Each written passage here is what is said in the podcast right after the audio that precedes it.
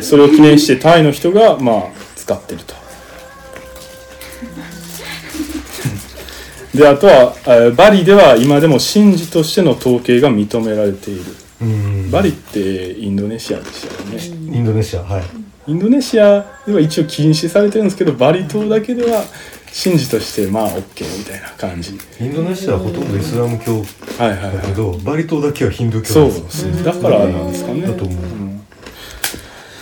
ですね。まあまあほんで統計はどこでも概して男の世界です。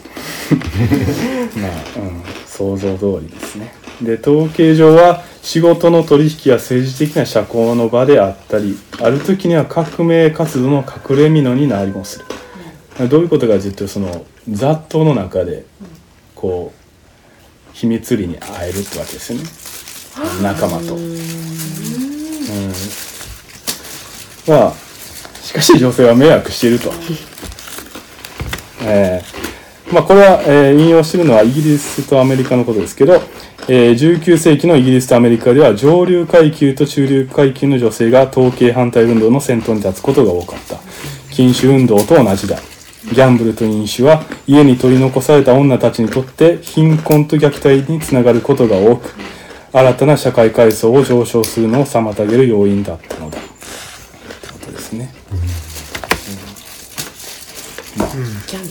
そらそうだよねって感じ。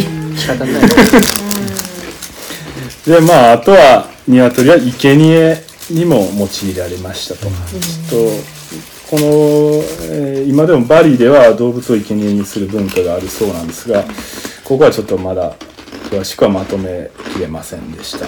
これもこのこの本に書いてます。鶏人類が書いた大いなる鳥。この本もうめっちゃおすすめです僕え一冊丸ごと。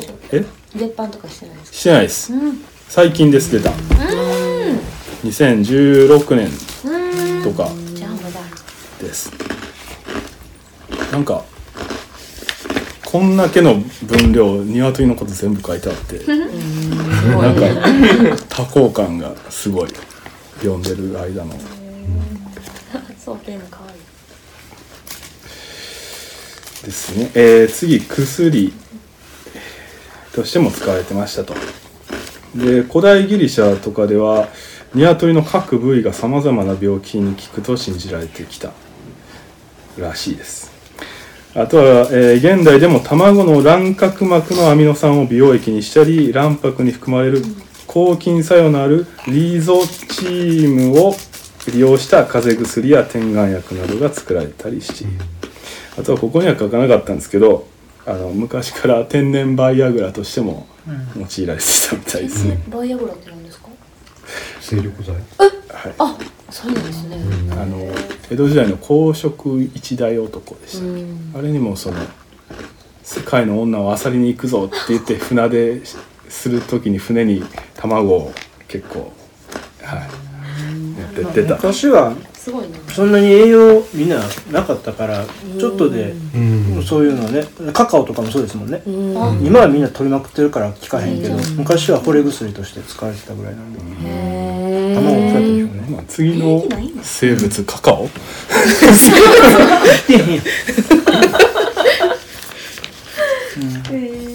い。えーであとは、えー結構この次のワクチン工場って書いてますけどこれはかなり重要で、あのー有精卵を農家から集めてきてどっかの研究室でウイルスを注入して育てるんですねウイルスを。なぜかというとウイルスはその生きた細胞でしか増えることができないからで。でそれを取り出して、えー不活化することで僕らのワクチンになってるわけです、インフルエンザワクチンとかはこうして作られてますと。まあ今ではなんかこういう卵を使わない方法とかも出てきてるみたいなんですけど依然としてそのなんていうか卵っていうのがモデル生物。その生物に普遍的に当てはまるであろうようなことを調べるために使われる、うん。えー生物みたいです。でまああとは、えー肥料ですね。卵の殻や背景が、ひえー畑の肥料になったりしてます。間いける？うん。あはい。であとは鑑賞用に、えー茶葉とかオナガドリとかポーリッシュ。ポーリッシュっていうのはポーランドの鶏でなんか頭の毛がくっそ長い。なんかブワッてしてるやつ。うん。面白い。でちなみに、えー茶葉の、えー名前もベトナムの昔あったチャンパ王国に由来しているって言われてますけど遺伝子調べてみると別にあんま関係そこまでなくねみたいな感じらしいです。であとはまあ声を聞く用の声よし東天候東丸やったかな、えーっていうのが日本でいました。でえっ、と今まで出てきたよ、し気になる。えー、シャこモ シャモ茶葉オナガドリ声よし東天候東丸これみんな天然記念物です。もっといます、えー天然記念物？うん。記念物。天然とはって感じですけどね。あーまあこれ面白いんですけど書いてないんですけど、天然記念物の由来よかったら調べてみてください、いい話なんで。由来？うん。天然記念物の由来ね。はい。で、えー、次いきますね。で群を抜く飼いやすさということで他の家畜に比べて鶏の飼いやすさは群を抜いてると。うん。なかなかそのやっぱりみみんな大きいですよね馬牛豚羊ヤギ、うん、それに比べて小さいので、えーすぐ、えー繁大きくなってくれるしすぐ繁殖してくれるし餌も少なくて済む、まあ、手軽な家畜だったと、だからみんな買いましたと。でまあこれ面白いんですけど関連して米国の植民地時代奴隷たちに許されてたんですよ鶏飼育が。うんっていうのはどうも当時のアメリカでは鶏の格付けがえらく低かっただから奴隷に譲ってたというか、うんむしろ鶏は奴隷にふさわしいみたいな感じやったみたいですね。えーあとはその結構奴隷たちにもその農園やるのが許されてたり、うん農園というほど大きくないなその家庭菜園みたいなのも許されてたりしてそれそれがまあ収入獲得の手段になってたと。あとは鶏そのものが、えー地下経済の通貨になってたっていう側面もあるみたいですね。う地下経済？そう。ね僕もどう読みましたかまた。なんか聞かれるかな思って メモしといたんですけど。あんま詳しくは書いてないんですよ。あえーまあはい読みますこの鳥はアメ、えーアフリカ系アメリカ人の地下経済における通貨でもあったあるバージニアの農場で鶏をたくさん飼っていた奴隷たちは奴隷の大工と契約を結び鶏と引き換えに小屋の中で使う木のスツールを作らせた。南北戦争の頃までにはアフリカ系アメリカ人はもう2世紀以上にわたって鶏と卵を売っていたのだ。この繁盛する商売はディープサウスには広まらなかった。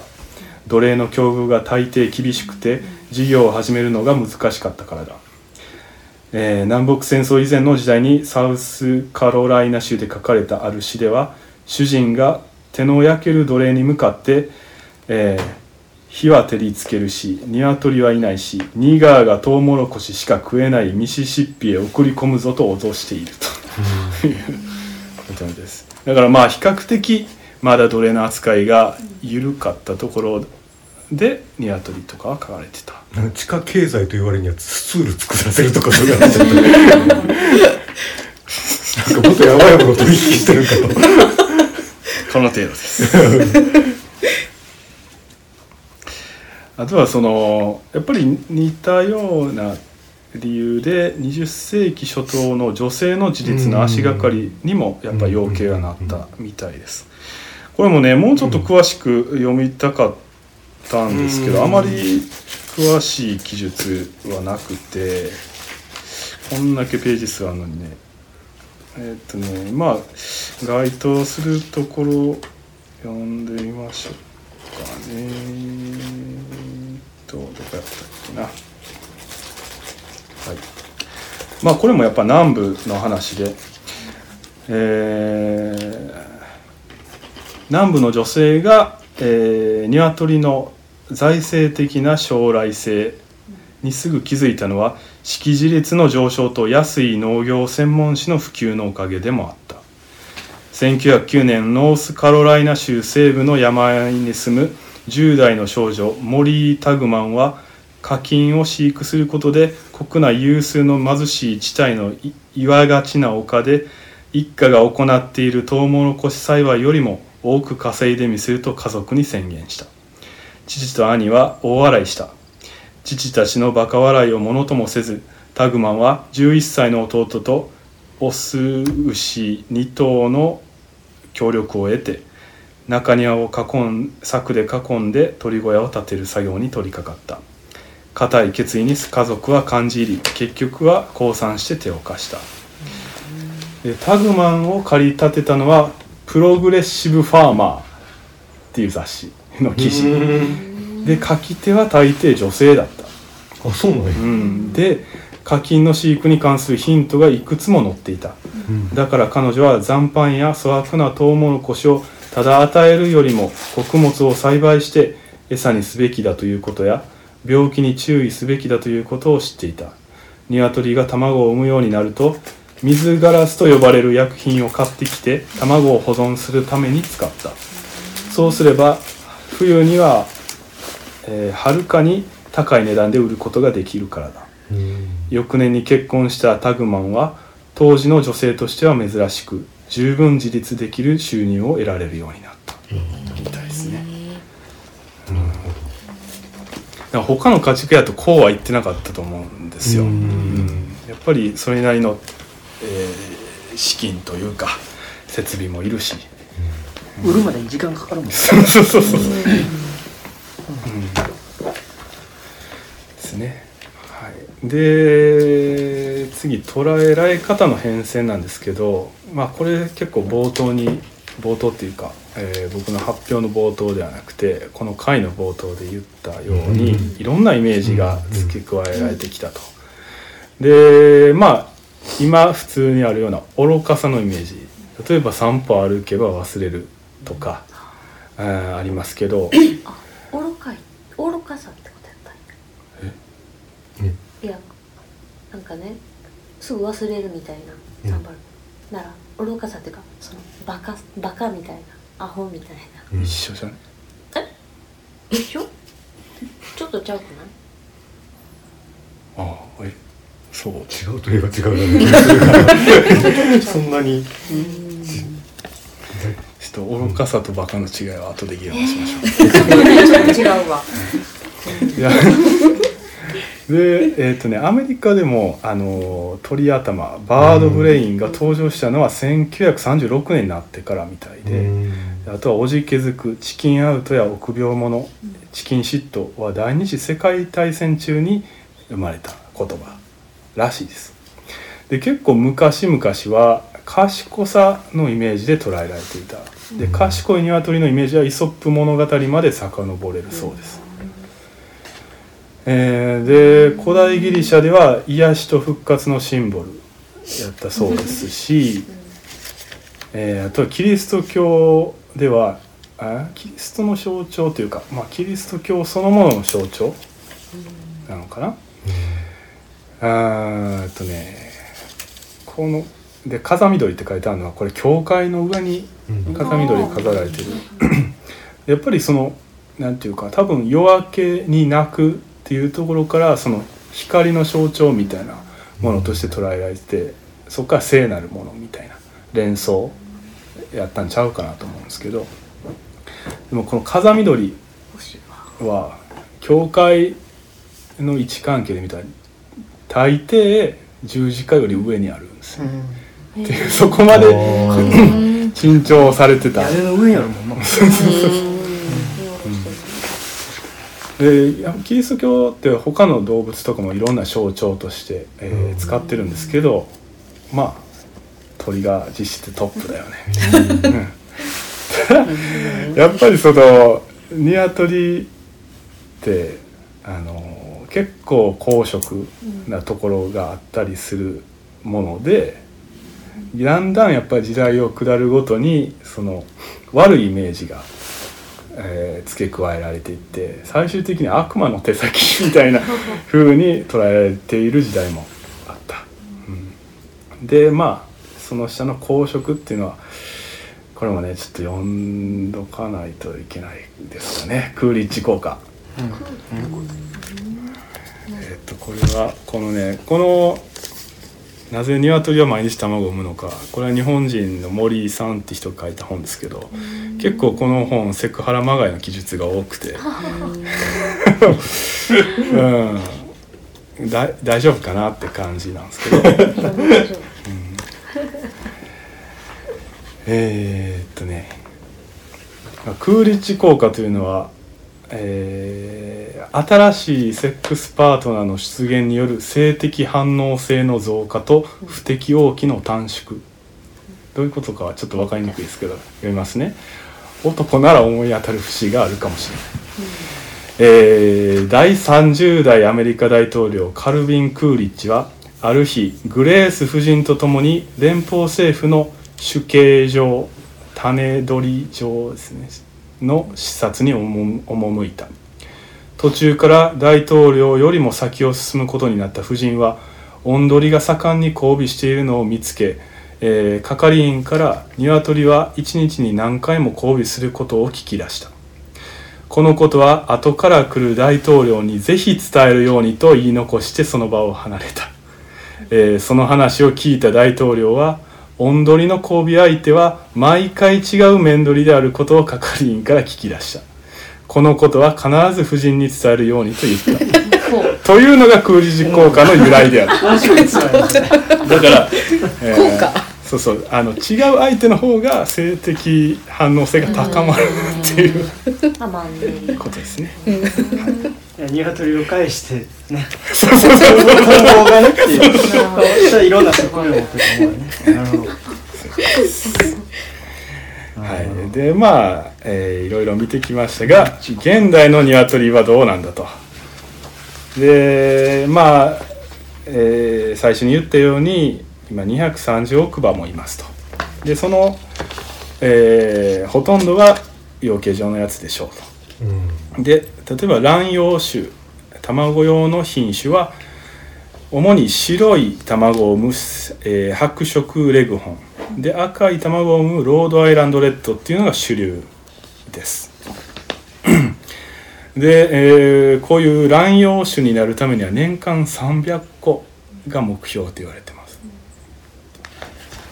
うんで、えー生後150日ぐらいで産卵開始することを求められてて、えー産卵の頻度が減ってくる700日で殺処分されます。えー、とこのだから背景が肉になることはなくてうん。えーもう殺されるだけです。肥料ですかね。そうですね。肥料とか、うん。で肉用種として使われているのは白色コーニッシュと白色プリマスロックの雑種が主流です、でブロイラーっていうのは品種名ではなくて、食肉に適した若鶏を指しますブロイラーなる品種はないんです。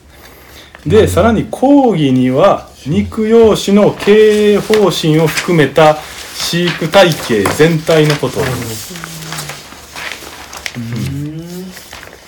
まあだから、えーこういう傾斜でこういう餌を与え何日目で出荷みたいなそういうなんか大体のシステムのことを、えーブロイラーっていうことがあると、生後50日で出荷あなるほどね、うん。そうそうそう。うん、卵用紙あ肉用紙としてか。なるほどうん。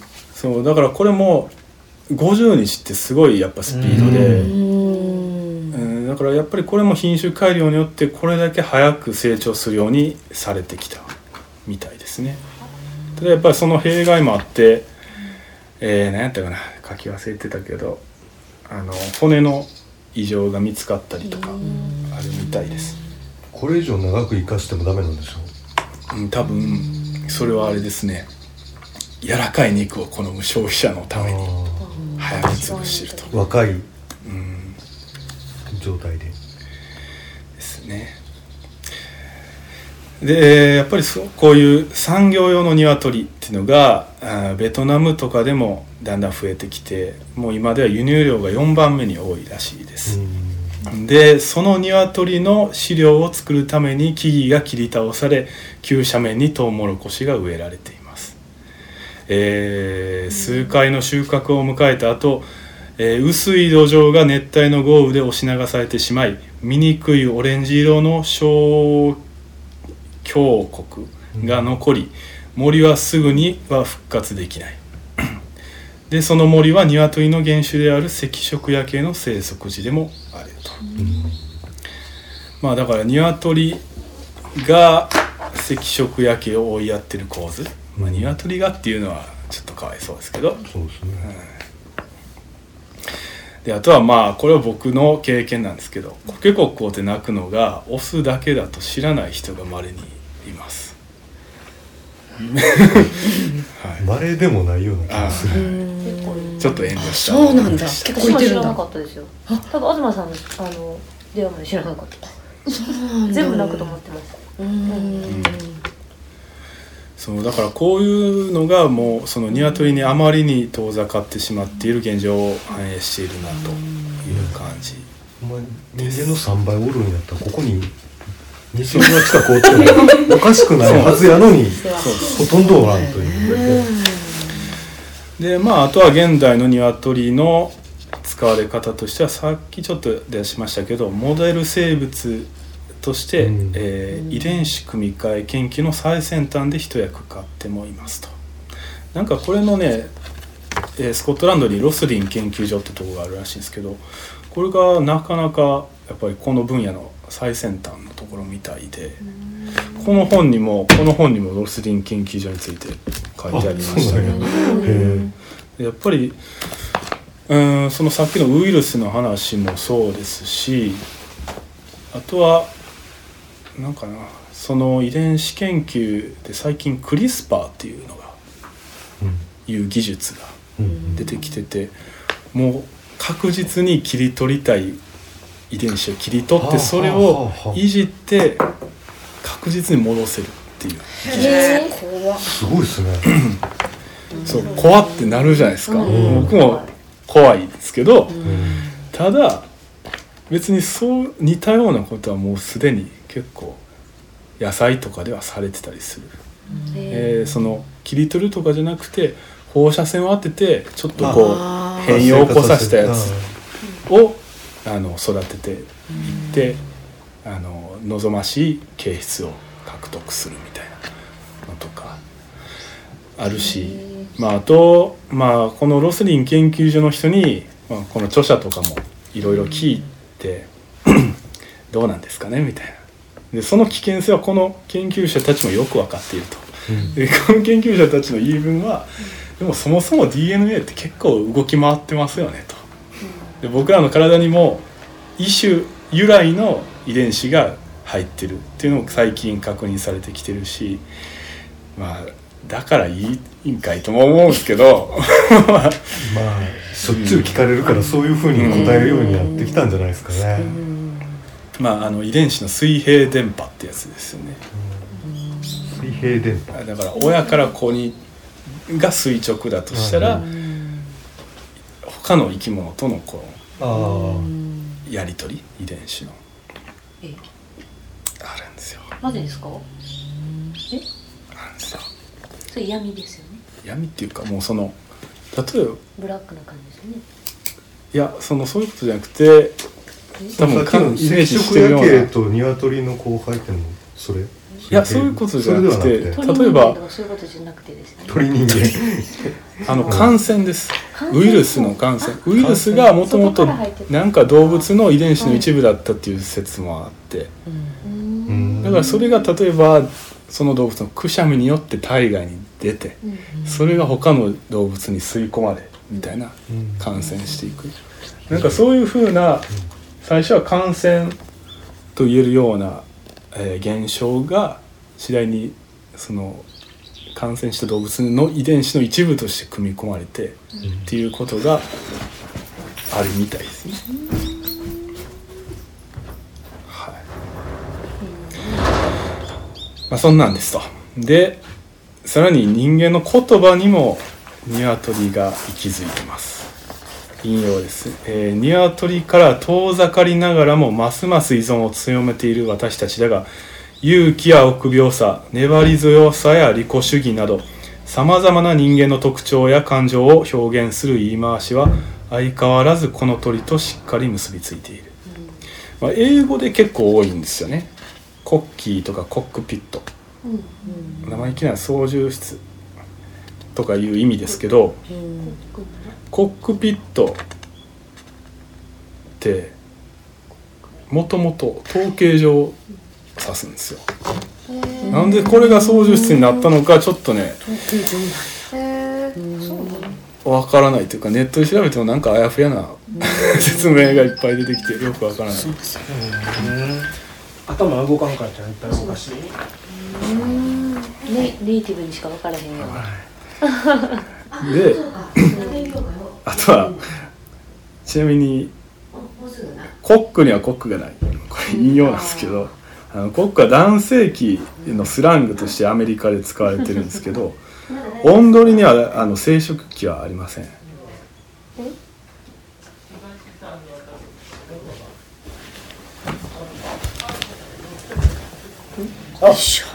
いただきますよ。優勢論になるんですかね。えめっちゃ不思議ちゃいますどうやってって感じですよね。なんかねメス、メスのね、ニワトリね、生殖器ないんですよ。えそれじゃあどうやってやってるのって感じですよね。言うてますけど。どうやって交尾してるの？えー、すいません。そう。まあ生殖器がないんですよね。オスには。あ、オスに？オスにはっていうか男性器がありません。生殖器がないんじゃなくてこうペニスがない。そうそうそう。へえ。でだから交尾は総排泄口と呼ばれるものを合わせることで成立します。便が出るとこですか？そうです。だから総排泄口なんですね。全部そこから出ます。中の中で管が分かれてるんだと思います。でアメリカ人以外の英語圏の人々は今でもコックを男性器ではなく雄鶏の意味で躊躇なく使うのでアメリカ人がそれを聞くと赤面してしまうと著者は書いてましたね、はい、あとはそうですね。 chicken out henpecked walk on eggshells hatch an idea、えーゲットワンズハックルズアップルールザルースト、えーブルードクラウえクローなどなどたくさんあるようです。で日本語にもあってほしいなって思って調べたんですけどなくてほとんど。一番上のトサカに来るぐらいが あとはあとはなんか中国由来の言葉で。っていうのか分からへん。慶明慶明苦闘慶光牛語。蛍光牛語。鶏を裂くに伊豆くんぞ牛刀を持ちん。慶軍慶官意味はもう調べてください。えでもなんかアホアホを見たらじゃないですけど。ああんまりいい意味ではないです。いい意味ではないね。よく鳥とか。小さいものの結構象徴として使われてたりします。例えばその蛍光牛語っていうのはえーっとだから、えー大きい組織の、えっと末端におるよりは小さい組織のトップであれみたいな感じ。でもうん。あとは鶏を裂くに伊豆くんぞ牛刀持ちんは鶏をそのさばくのに牛を切る時の刀のような大きいものを使う愚かさを言ってんのかなこれ多分、うん。あとは慶軍はつまらない者たちの集まりです。ひどい。一人ですよね。つまらないものでも鳥なんですね。鶏なん。ですねであと警官はこれ男色のことですね。うん。なぜなのかは謎です。なんかいい意味のある？意味あでも蛍光牛語蛍光牛語割と好きやけどね、うん。その そのなんていうの大きいところより小さいところと大きいうん。うん。嫌いじゃない、まあ、あとは慶明は単純にその鶏が鳴くってことですけど、うん。そこから夜明けの意味にもなってます、うん。あまり、はい、よくはないですね、残念ながら。ただですねやっぱりその最近高い知能があるんじゃないかっていう研究も進んでまして、少なくとも24種類の声を使い分けていると。でひよこは足し算引き算ができる。